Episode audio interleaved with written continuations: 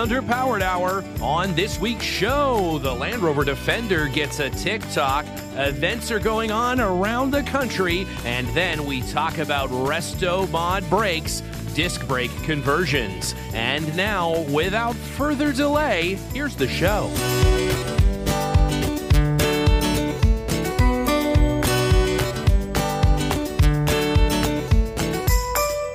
Welcome to the Underpowered Hour. I'm Steve Barris, mild mannered television executive by day and Land Rover collector by night. You can find out more about our cars and what we're working on at thebarriscollection.com or follow us on Instagram at the Barris Collection. I'm joined, as always, by my good friend, Ike Goss. Thank you to everyone joining us today. I'm the manual choke to Stevens electronic fuel injection. I'm the sputtery but rich running engine of podcasting.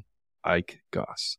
I own and operate Pangolin 4x4 in Springfield, Oregon, where we live and breathe Land Rovers. Check us out online on Facebook, Instagram at Pangolin 4x4. Let's get started. All right, Ike. Well, uh, this week in Land Rover news, some exciting news about the Defender. The new Defender has. What's it doing now? Well, it's become a uh, middle aged uh, housewife uh, in that it's got a TikTok account. Oh, it's Yeah. become an influencer. It's become an influencer. Yeah. Finally, Nice. you'll be able to see it reproduce the dances from that Wednesday show.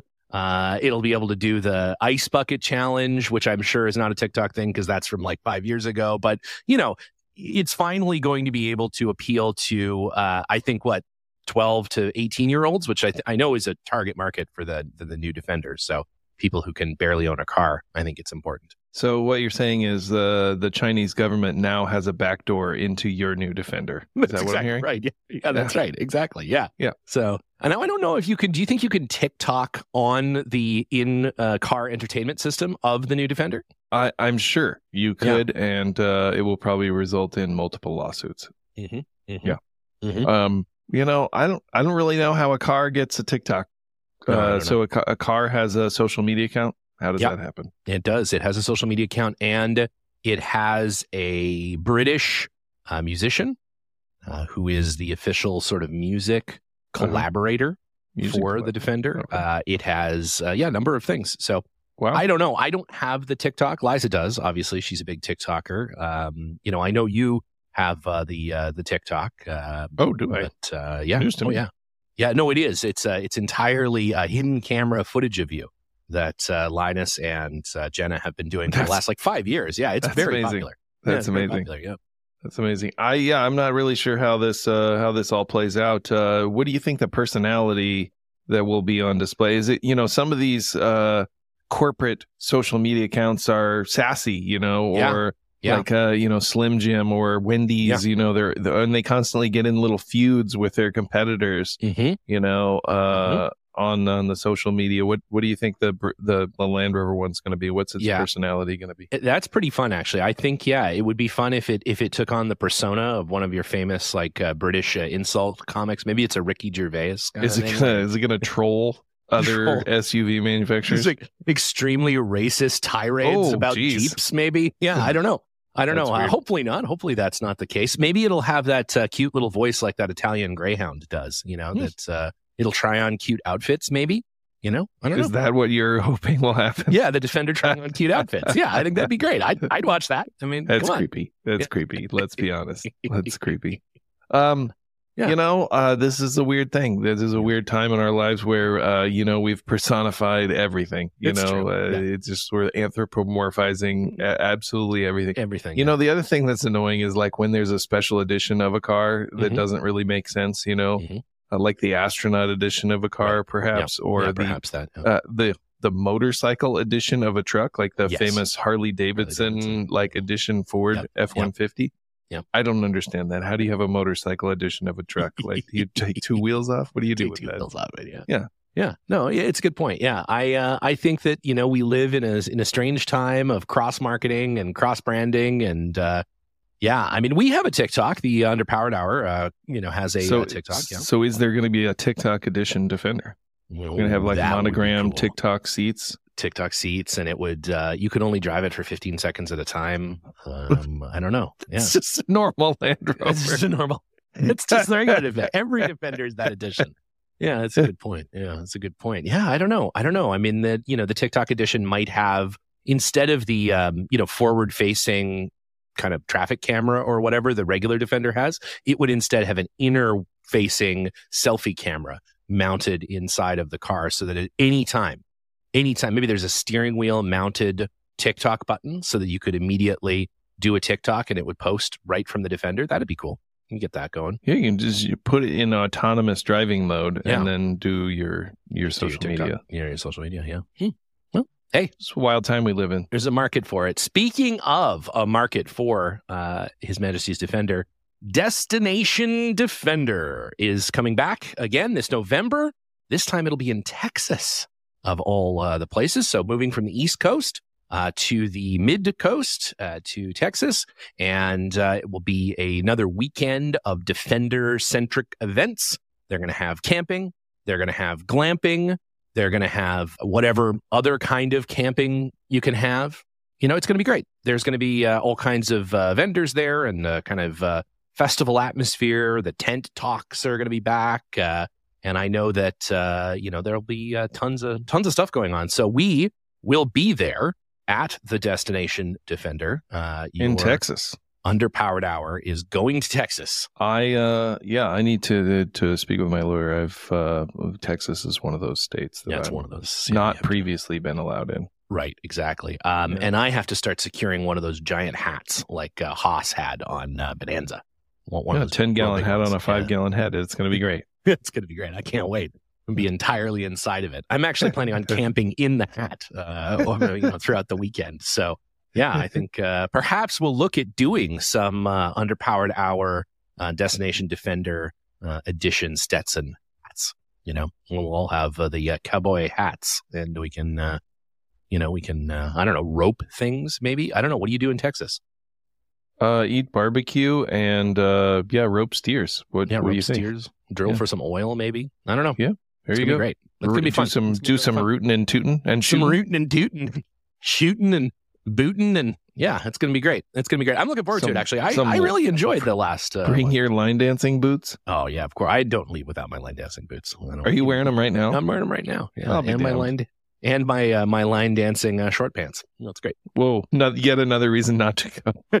Now. I'm not sure that Liza and uh, uh, Jenna and everyone will have an opportunity to perform with Collective Soul again uh, this year. Uh, as uh, That as was happened. a special moment. It was a special moment. Liza yeah. will always remember that She sure solo will. with Collective Soul. She was briefly a member of Collective Soul. Yeah, yeah, it was pretty. she's the what, eighth member of Collective Soul. I can't Maybe remember. I'm not exactly Yeah. sure how many of there are, but yeah, she's a big she's a big Collective Soul fan. It was. Uh, I have, we have photographic evidence. We should Oh, we yeah. should post that We'll on the post uh, that up Facebook. on the, on the on the Facebook. Yeah, it's uh, it's pretty fantastic. I have to say the uh, the old uh, the old Collective Soul uh, performance. I've never seen a person uh, more embarrassed, and I can't decide who what was, whether it was Right. the lead singer of Collective Soul or, or, or Liza. Liza. Yeah, no, it was weird because he immediately, you could tell, immediately regretted the decision. He was like, "This is a bad idea," because uh, you know she immediately upstaged him. You know, they're like, "Wow, this is this is really."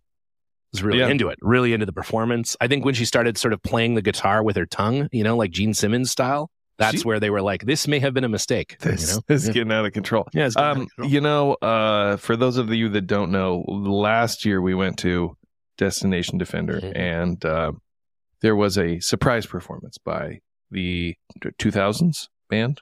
I think so. Yeah, Collective two Soul? maybe. Yeah. Yeah, early Yeah. 2000s. Collective Soul uh, was a band. So there was a performance by them, and they selected out of the crowd at random Mhm. Liza Barris for right. a uh, very intimate solo. Yeah, that's right.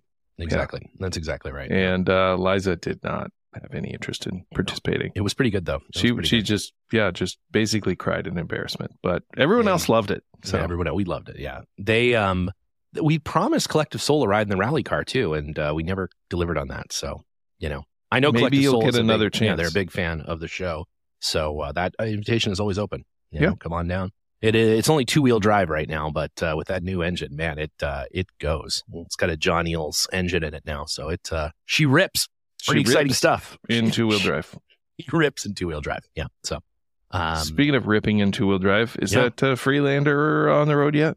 You know, uh, we we did have a uh, a small uh, bump in the road as we got the wrong O2 sensors. We You have the say. right ones now, Mhm. um, but we have not gotten back to that project. Uh, we had uh, James's Subaru in doing some brake work. Uh, the back brake pad was all the way down to the metal of the brake pad. I've like heard about that happening. is on I've the never actually seen Freelander? it. No, this is on James's Subaru. Yeah, it's I'll be WRX. darned. Well, Yeah. So we got that done. Now it's uh, you know, the Freelanders back in the queue.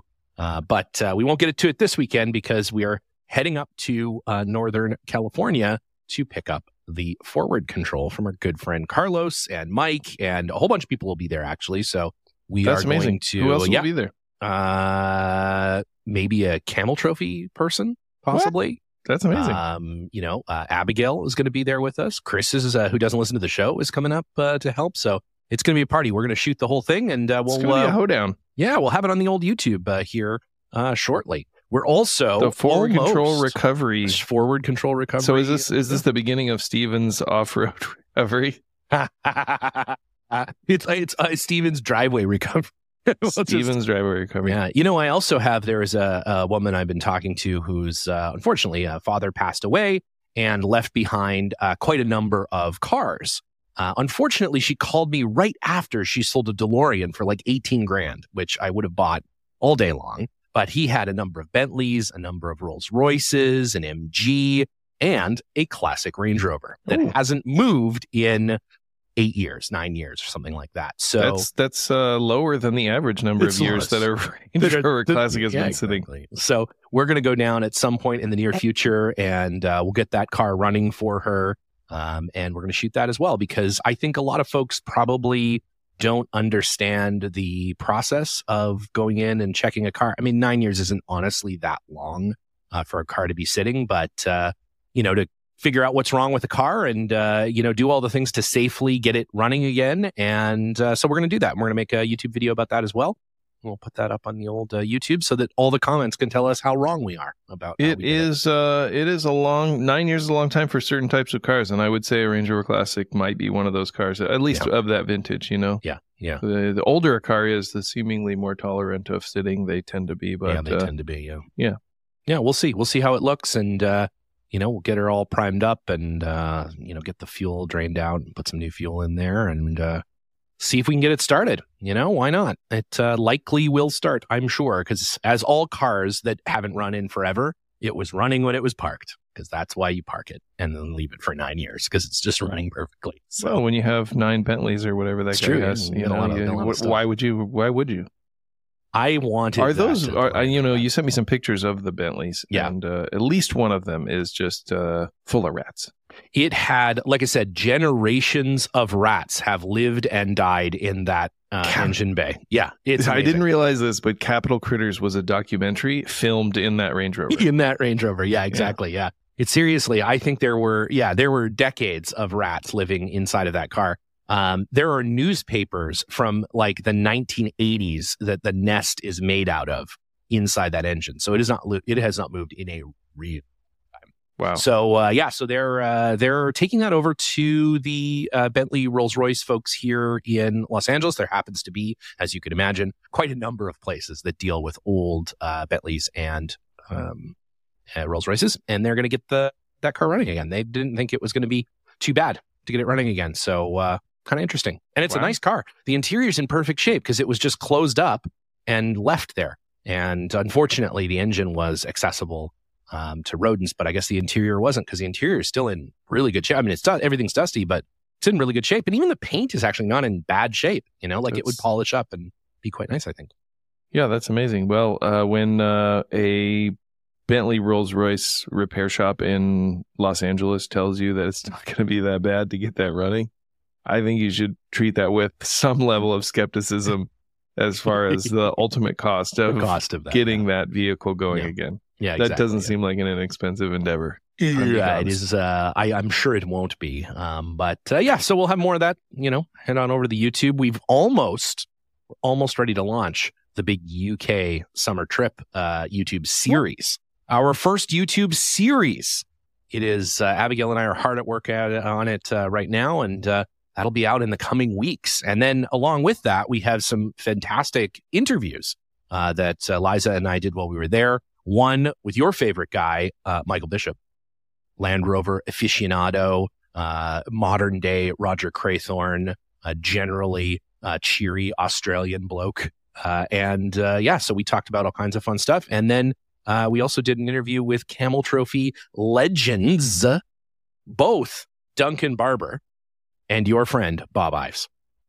That's incredible and amazing and amazing. Yeah. Incredible. That's some that's some grade A content right there. Yeah, it really is. And it's brought to you by uh, your friends at the Underpowered Hour. So there you go. Yeah, it's yeah. gonna be a it's gonna be a fun uh, fall of content both on YouTube and uh, here on the old uh, podcast. So if you haven't subscribed to the YouTube channel yet, you should head over there and check it out. It's uh, pretty neat. We've got lots of good stuff on there. Obviously, all the episodes of the podcast, but also little tool tips and adventures with Bob Ives in the snow and all kinds of uh, great stuff. So, speaking of adventures in your Land Rover, uh, we here in Southern California are no less than uh, what, like two weeks away from the uh, venerable uh, Rover Rendezvous, this 23rd Rover Rendezvous, uh, celebrating the 70th anniversary, 75th anniversary of His Majesty's Land Rover. So, uh, that is happening uh, September 15th through the 17th up in Big Bear Lake. So if you are interested uh, in either coming down to Southern California or if you're in Southern California and you forgot this thing happens every year in September, uh, then go ahead and uh, get to space. There's still uh, camping space is pretty full, if not totally full, I think, at the main event site, but there's a secondary event site that isn't full yet. And then, of course, hotels and things in the town of Big Bear. And uh, yeah, lots of fun trails, uh, lots of great raffle prizes. Man, big, big raffle, uh, big raffle year. I got to tell you. And not just because that's one of my areas of, uh, of supervision, but uh, it's big year. Got some good stuff. Got a winch from your friends at Super Winch. That's impressive. You know, we've got we've got all kinds of fantastic Rovers North Exmoor trim. Uh, we've got safety devices has sent some stuff. Mm-hmm. We've got unsafe devices has sent some Whoa. stuff. Yeah, we've got uh, Atlantic British, lots of great stuff from Eric and the team there. Uh, we've got uh, so much, so much good stuff. We've got a high lift jack, the most dangerous of jacks from your friends at the Underpowered Hour. Uh, we've got uh, that that Ike has actually uh, used. it was buried out in the yard for a couple of years, and yeah. Ike dug it up and we wrapped it in cellophane and, and shipped it out. So it's crushed a lot of people. That Jack. Yeah, it's it's it's a killer. That's why it was buried out there. It was like a pet cemetery sort of situation. You know, I uh, I just lived uh, right up the road from uh, Bloomfield Manufacturing Company in Indiana, and uh, mm-hmm. let me tell you, that's a that's a classic piece of recovery equipment. But uh, you know, people were built a little different back then, and uh, losing an eye wasn't really a big deal. But yeah, nowadays, true. you know, people frown on that. But they, they don't, yeah.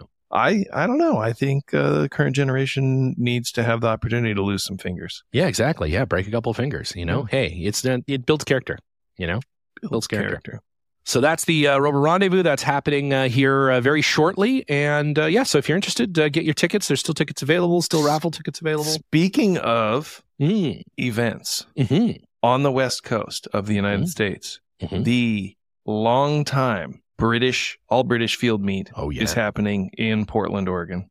Oh, yeah. And uh, that is uh, kind of an interesting one because it's uh, supported by uh, many of the local British car clubs. So, mm-hmm. Uh, Jaguar Club, uh, MG Club, Triumph Club, Land Rover Club, of course.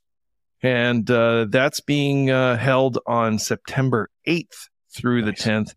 And this is a this is a really fantastic event. You know, always an incredible turnout folks come from Canada, mm-hmm. folks come up from California, mm-hmm. over from you know Idaho and and further east. Some really neat things. It's like a mini Goodwood. You know, you've wow. got your vintage racing there. You know, oh, cool. so um, yeah. you know many uh, vintage race cars are campaigned. You got your minis.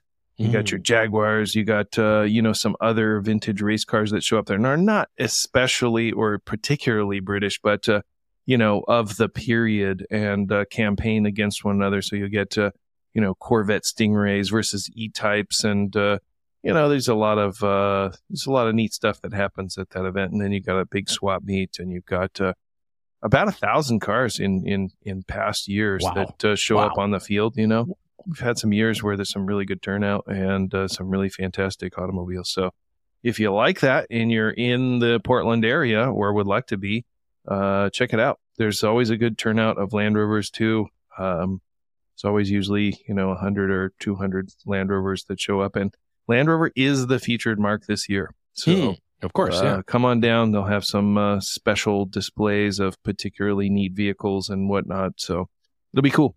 Are you bringing something out to the meet? What are you going to bring out there? I'm told that I am. Uh, I'm, I'm. I need to bring something, and I'll also be doing a uh, walking tour Mm. of uh, Land Rover history. That's uh, another thing that I'm. I'm supposed to be doing there. oh wow! I uh, I can't wait. We're gonna have to. We should record your walking tour. Yep. Like an audiobook, like a Rick Steves, and you can just sort of you can just Yeah, listen they're to gonna, it. they're gonna record pace it, and then uh, they're gonna hand it out, like on Walkmans that you can Yeah. rent. that you can rent and just Yeah. sort of uh, yeah, like people in Italy. It's gonna Yeah. be great. It's gonna be great. Yeah. The Series Three Land Rover. So there's there's uh camping, local accommodations, you know, there's some food on site, uh, you know, there's all that stuff. But big event. It's at the Portland International Raceway, Mm. September 8th through the 10th, 2023. So uh, be there or be square. Yeah, that's coming up. Wow, it's a busy uh, it's a busy couple of weeks for uh, busy busy few months actually. There's all the East Coast stuff happening too. Uh, coming up pretty uh, pretty soon here on the East Coast. So yeah, a good a good place to find that information if you are so inclined is the old ANARC website. As many many Land Rover clubs are obviously members of ANARC, and they put all their events up there. So if you're interested in that, uh, go ahead and take a look. Or uh, John Costa just started doing a like a weekly or sorry a monthly rundown of all the events that are going on through ANARC on his show. So if you listen to that show, you get the you get the rundown. Yeah. Great. And the best part is it uh, takes so long for him to do the show. It just goes on to the next month. So it's Just just, a a- continuous It's a continuous stream. It's like a live stream. that never ends. Yeah, it never ends. And uh, speaking of a live stream that uh, never ends, this is uh, part two, part deux, big cliffhanger resolution of our two part series on Resto Mod brakes for your series Land Rover. So last uh, week we talked about uh, adding a brake booster, right? A vacuum assist, electric assist, whatever you want to do to make that uh, pedal uh, feel a little better, a little less effort uh, to using those vintage brakes. But step, uh, maybe step two, or maybe a different option is instead of just making the existing brakes better, why not put on a more modern set of brakes? So uh, I, let's talk about disc brake conversions for your series Land Rover. So uh, yeah, disc brake conversions. I think it's uh, it's not uncommon for people to. This is a question we get asked a lot. How do I convert my vehicle to disc brakes, and what's the best way to go about it? So Yeah. uh, we'll talk about that because there's a there's a few different ways to go for different budget options. And last week we talked about uh, increasing the line pressure with a servo, uh, Mhm. a vacuum booster. Now, that's not the only way to increase the line pressure. You can also do a hydro boost system where you you Mhm. know if your car has power steering already, you can use the pressure from the hydraulic system to increase the line pressure in the braking system. Mhm. So uh, that's another way to go about that. But the factory used uh, vacuum servo, and in the last episode, we talked about the best way to go about installing that servo assist on your Series Land Rover and adding another braking circuit. So this week we're going to talk a little bit about disc brakes and the different kinds. So you know, Land Rover introduced disc brakes with the the Range Rover, Yeah. really, in 1970, and so that style of brake was used really up until about 2017 when they ceased producing the Defender. That's right. Yeah. And, is it true that disc brakes were invented by Jaguar? Is that a, is that is that true? Do you, you, know, if there's a true? number of manufacturers that claim to have introduced the disc brake, and Mm-hmm. uh, you know, Jaguar is one of those. But um, Crosley, the American manufacturer, Yeah. I think was the first company to sell a disc brake on their car. I could be wrong on that. You know, if there's a Mhm. viewer out there that knows, you know, they can uh, write in or call in and, and correct me on that. But um, I believe Crosley introduced the disc brake in the in the 40s. Mhm. So Mhm. Powell Crosley, interesting character in automotive history. Anyway, back to disc brakes uh, on on your Land Rover. You know, the Defender disc brake is uh, obviously meant to work with a Land Rover of similar size and weight to a series Land Rover. Yeah. Now, the older Land Rover vehicles, they use a drum brake. The short wheelbase tend to use a 10 inch drum brake. and uh, the long wheelbase use an 11 inch drum brake. Mhm. Now, the disc brake uh, conversion is, you know, something that people debate endlessly about online. Mhm. You know, uh, there's folks that they they think the best way is to swap the complete axle from a Mhm. Range Rover Discovery Defender Right. into a series Land Rover. Now, there's a few hiccups with doing that that need to be overcome. Mhm. Sometimes this is the cheapest way to do this project because you know you can just find a junkyard axle that's it's inexpensive and it already has disc brakes. But there's a few things that are different from the series Land Rover that you have to be aware of and can be a complication to fitting. So the suspension, obviously, of the Yeah. Range Rover Defender Discovery is completely different. It uses Right. coil springs, Mhm. radius arms in the front to locate and suspend the axle. Now, in a series Land Rover, it has leaf springs, so obviously some of those components are not going to work perfectly together because they occupy different spaces. Yeah. So the Range Rover Discovery Defender, they have the steering arms typically on the back of the axle, so the Mhm. tie rod's on the back of the axle. You know, sometimes those steering arms want to occupy the same space as the leaf springs. Mm. So uh, that's an immediate problem because you know if you can't steer the car, it's an issue.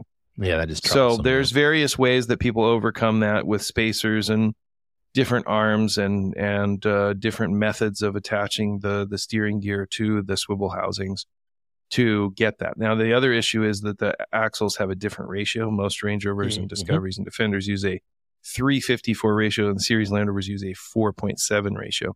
Mhm. So if you put these axles into your Land Rover, you immediately lose a lot of low range if you don't also change the differential. Now, the other issue is they're, they're quite a bit wider. So the Mhm. series trucks have uh, about a um, 56 inch wheel mounting surface measurement, depending on whether it's a series one or two or three. And the Range Rover Discovery Defender, it's about four inches wider wow. I believe. Yeah, Yeah. so quite a bit wider, about 60 inches. So the wheel is not going to sit in exactly the same place, you know, as it did before. And so that, depending on your wheel and tire combination, that could affect Yeah, start looking like a micro machine with tires sticking three inches out of the side of the car. possibly, possibly, depending on what you're running. Like a So those are things to consider. There's definitely some drawbacks in that uh, configuration. You know, this uh, the geometry of the swivel is going to be different. So Mm-hmm. the caster of the swivel ball and how it steers is going to feel a little different, and how the pinion is located. So those are all considerations and complications to Right. fitting. You know, just a junkyard axle to your your front of your Land Rover. There's also a number of disc brake bolt-on kits Mhm. that have been offered currently and over the years. Mhm. There's a, a Hayesti disc brake conversion out of the Netherlands. I don't think that's produced anymore. It uses a, a swivel housing Mhm. that has uh, caliper mounts on it. And so it uses the factory Range Rover Discovery Defender disc brake consumable parts. So the Yeah. rotors and calipers uses those pieces. So that's kind of nice. And it's it's a little bit of a more like factory setup. So it, it the uh, steering components are designed to work with the disc brakes. Mhm. And they use a, I believe, a cast iron housing like the original swivels. So Cool. pretty cool, but not readily available. And I've heard Right. there's some, you know, fitment issues as far as like the location of the holes for the swivel seal retainer kind of needs some Mhm, mhm. some work and that sort of thing. But uh, if you come across one of those used, might be a good solution for you. But I don't think they're available new anymore. Right.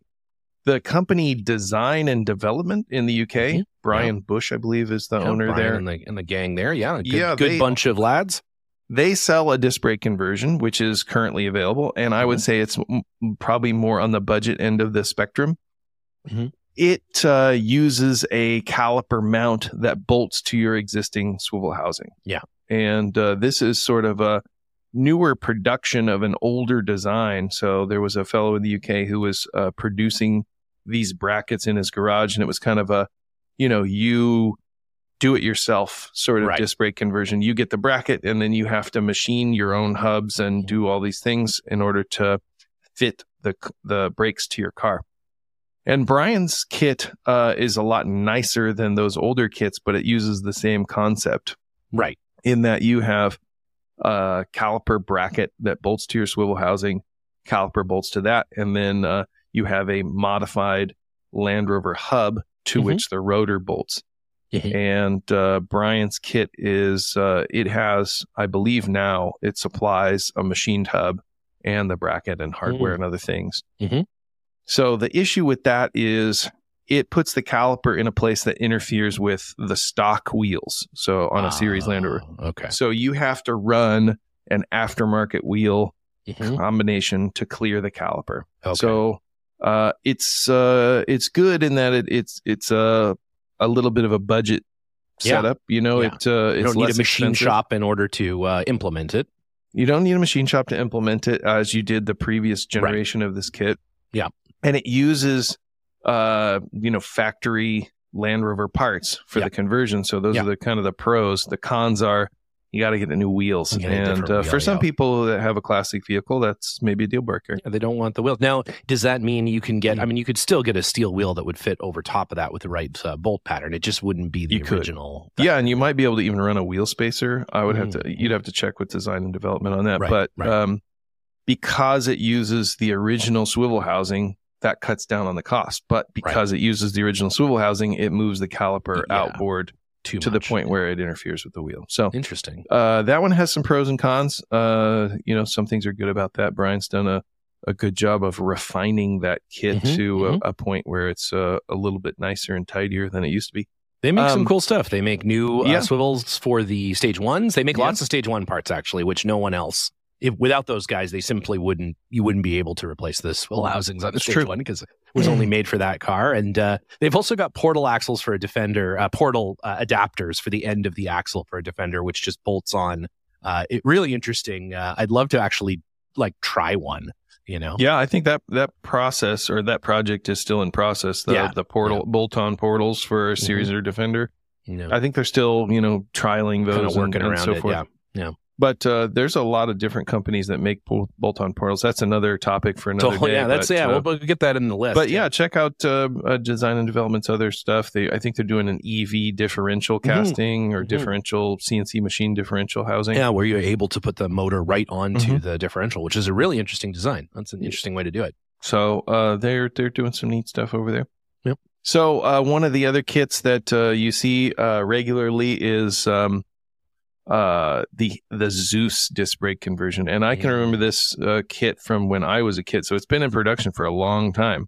Mhm. Now the Zeus disc brake conversion, I believe, uh, uses uh, a proprietary like caliper and pad scenario. Uh, I see. So they've made something that I believe fits under the stock wheels Mhm. but uh, it uses a sort of a combination of components for the the consumables. Right. So uh, the good thing is, you know, it's a, it's a bolt-on kit. You get disc brakes on your Land Rover, but the bad thing is, you know, I think if you need pads, you have to go back to Zeus themselves.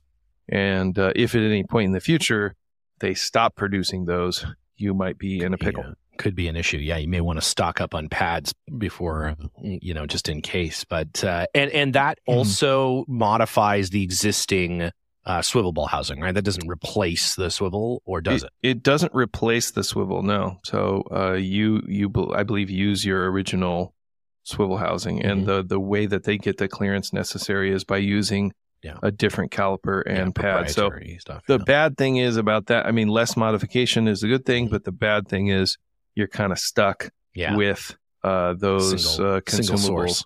Yeah, yeah. Yeah. Uh, it might be a Jaguar pad. I would need to do a little bit more research on the, See. Zeus. Uh, pe- people seem to be happy with them. They, Mhm. I believe, make one for the forward control as well, which uh, most of the other manufacturers ignore that because there's not a lot of not a lot of one-on-one forward controls out No, there. So sure isn't. I believe that at least historically they have made some kits for one-on-one forward control. So if you have a one-on-one, that might be your only option, Only unless option you want to to make do. something super custom. Yeah, do something. Yeah, custom. And uh, and what about the uh, what about the pedal side of that equation? Do you leave the existing uh, master cylinder uh, in place? Does this uh, need So- an updated master cylinder? Yeah, you know, because the the the way that disc brakes work, they typically have less friction area than a drum brake.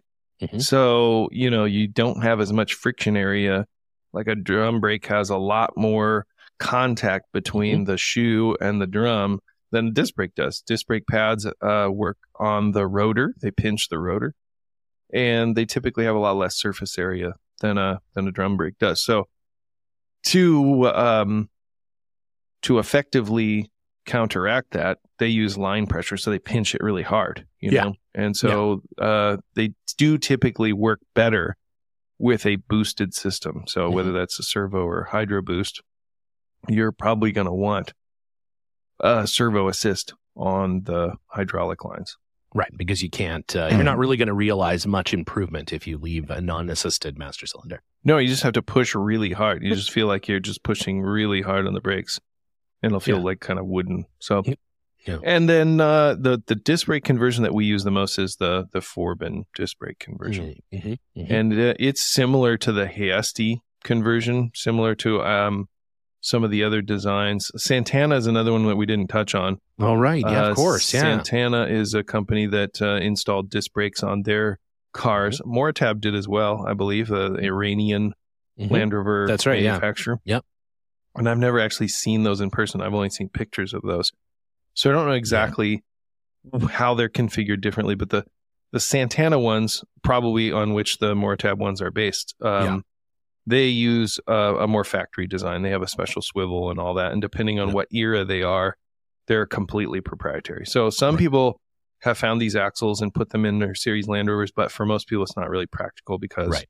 Parts availability and the accessibility of those, it's not going to turn up here, especially here in the. United States, is real, No. real tricky. Maybe in Spain, might be able to do that in Spain. Maybe in Spain, maybe in Portugal.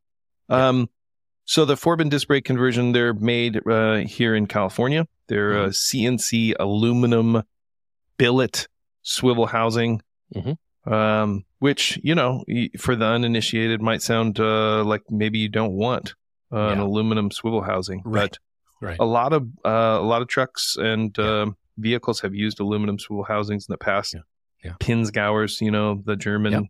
military vehicle made by Steyr Puch. They have an aluminum swivel housing. Uh, to name uh, name one. And that is a much older, obviously, aluminum uh, machining process than uh, the modern ones, which is, you know, billet aluminum now is extraordinarily reliable, extraordinarily strong, um, and much easier to make those complex It's pretty. shapes and things. it's pretty tough. casting. Yeah. Yeah, and the swivel housing that they produce is, quite a bit thicker than the original cast iron one. Mhm. So you know this this has the advantage of using all the stock consumable components, the Mhm. calipers, rotors, etc., and uh, you can keep your stock wheels. So it's Yeah. kind of the best of both worlds in that way. Right. It uses the standard steering arms, standard Mhm. swivel balls, etc., etc. It's it's the most costly Sure. of the yeah. group. Um, it's about thirty five hundred bucks for just the casting or just the billet components. So that's Mhm. the hubs, swivels, um, hardware, Mhm. uh, brake lines, but it doesn't include any of the consumables. Right. And it doesn't include the brake um, hardware, the pedal box, the Right. Mhm. servo, any of that stuff. Um, so, So, it can be potentially as much as what double that almost, hey? Yeah, you know, obviously it depends on whether you install it yourself or have somebody install it. Right. But um, you know, typically when you're doing this process, you're if you're replacing the swivel housing, you, the likelihood that you will replace the swivel is very high. Right. Because the swivels are typically old, as old as the vehicle, Yeah. and uh, if you don't have a good sealing surface against the swivel seal, then you run into a problem where it's going to leak oil. It's going to leak like crazy. Yeah. Yeah. So, uh, you, you know, typically you're going to replace all that stuff. And if you do, and you you have to do the pedal box and the servo and everything, it can cost over ten thousand dollars Sure. to do the Yeah. disc brake conversion. Yeah. By the time Which you've is- got bearings and seals and everything, might as well do all of that sort of stuff while you're in there. you And know? if you're paying some uh, paying a shop to do the work, Yeah. you know, then uh, it can be even more. You know, Yeah, if you're sure. modifying having them do the body work, modifying the fender, the bulkhead. So it can be a a daunting, economically daunting project. Yeah, But yeah.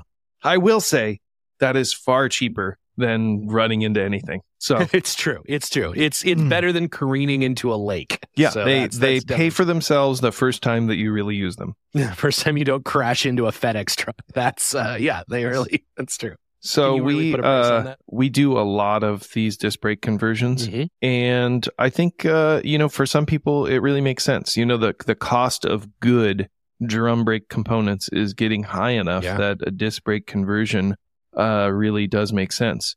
I think that um, I think for some some people, yeah, they just look at the economic reality of of uh, having good brakes and the pleasure of driving Yeah. a car that has good brakes, and it, it makes sense. And certainly, if you've modified the car in any way, the engine, uh, drivetrain significantly, it's not a bad idea to do that. Obviously, those cars and those drum brakes were really only meant for the power that was in that little four cylinder or the diesel engine and uh, not an LS1 or something or a, even a 300 TDI or something like that, that, that people will sometimes swap into series cars. So very often makes sense for that. Well, that uh, brings us to the end of uh, today's discussion and uh, our two part series on Resto Mod Brakes. if you liked uh, this conversation about uh, Resto modding your series Land Rover, let us know. Uh, you know, comment on Instagram on the show posts or whatever, and uh, let us know if you like this stuff because uh, Ike is literally a bottomless pit of information uh, about. Uh, modifying and improving your series Land Rover. So, uh, with that, unfortunately, we have run out of time for Ike's uh, review of Nando's, and uh, we uh, will uh, promise to get to that uh, in a future show, possibly if you come and see us at Destination Defender. Uh, maybe uh, like a poetry slam, uh, maybe Ike will do it uh, in person. We'll we'll we'll just have to see. Be amazing. All right. Well, we'll see you next week. All right. Thanks, Stephen.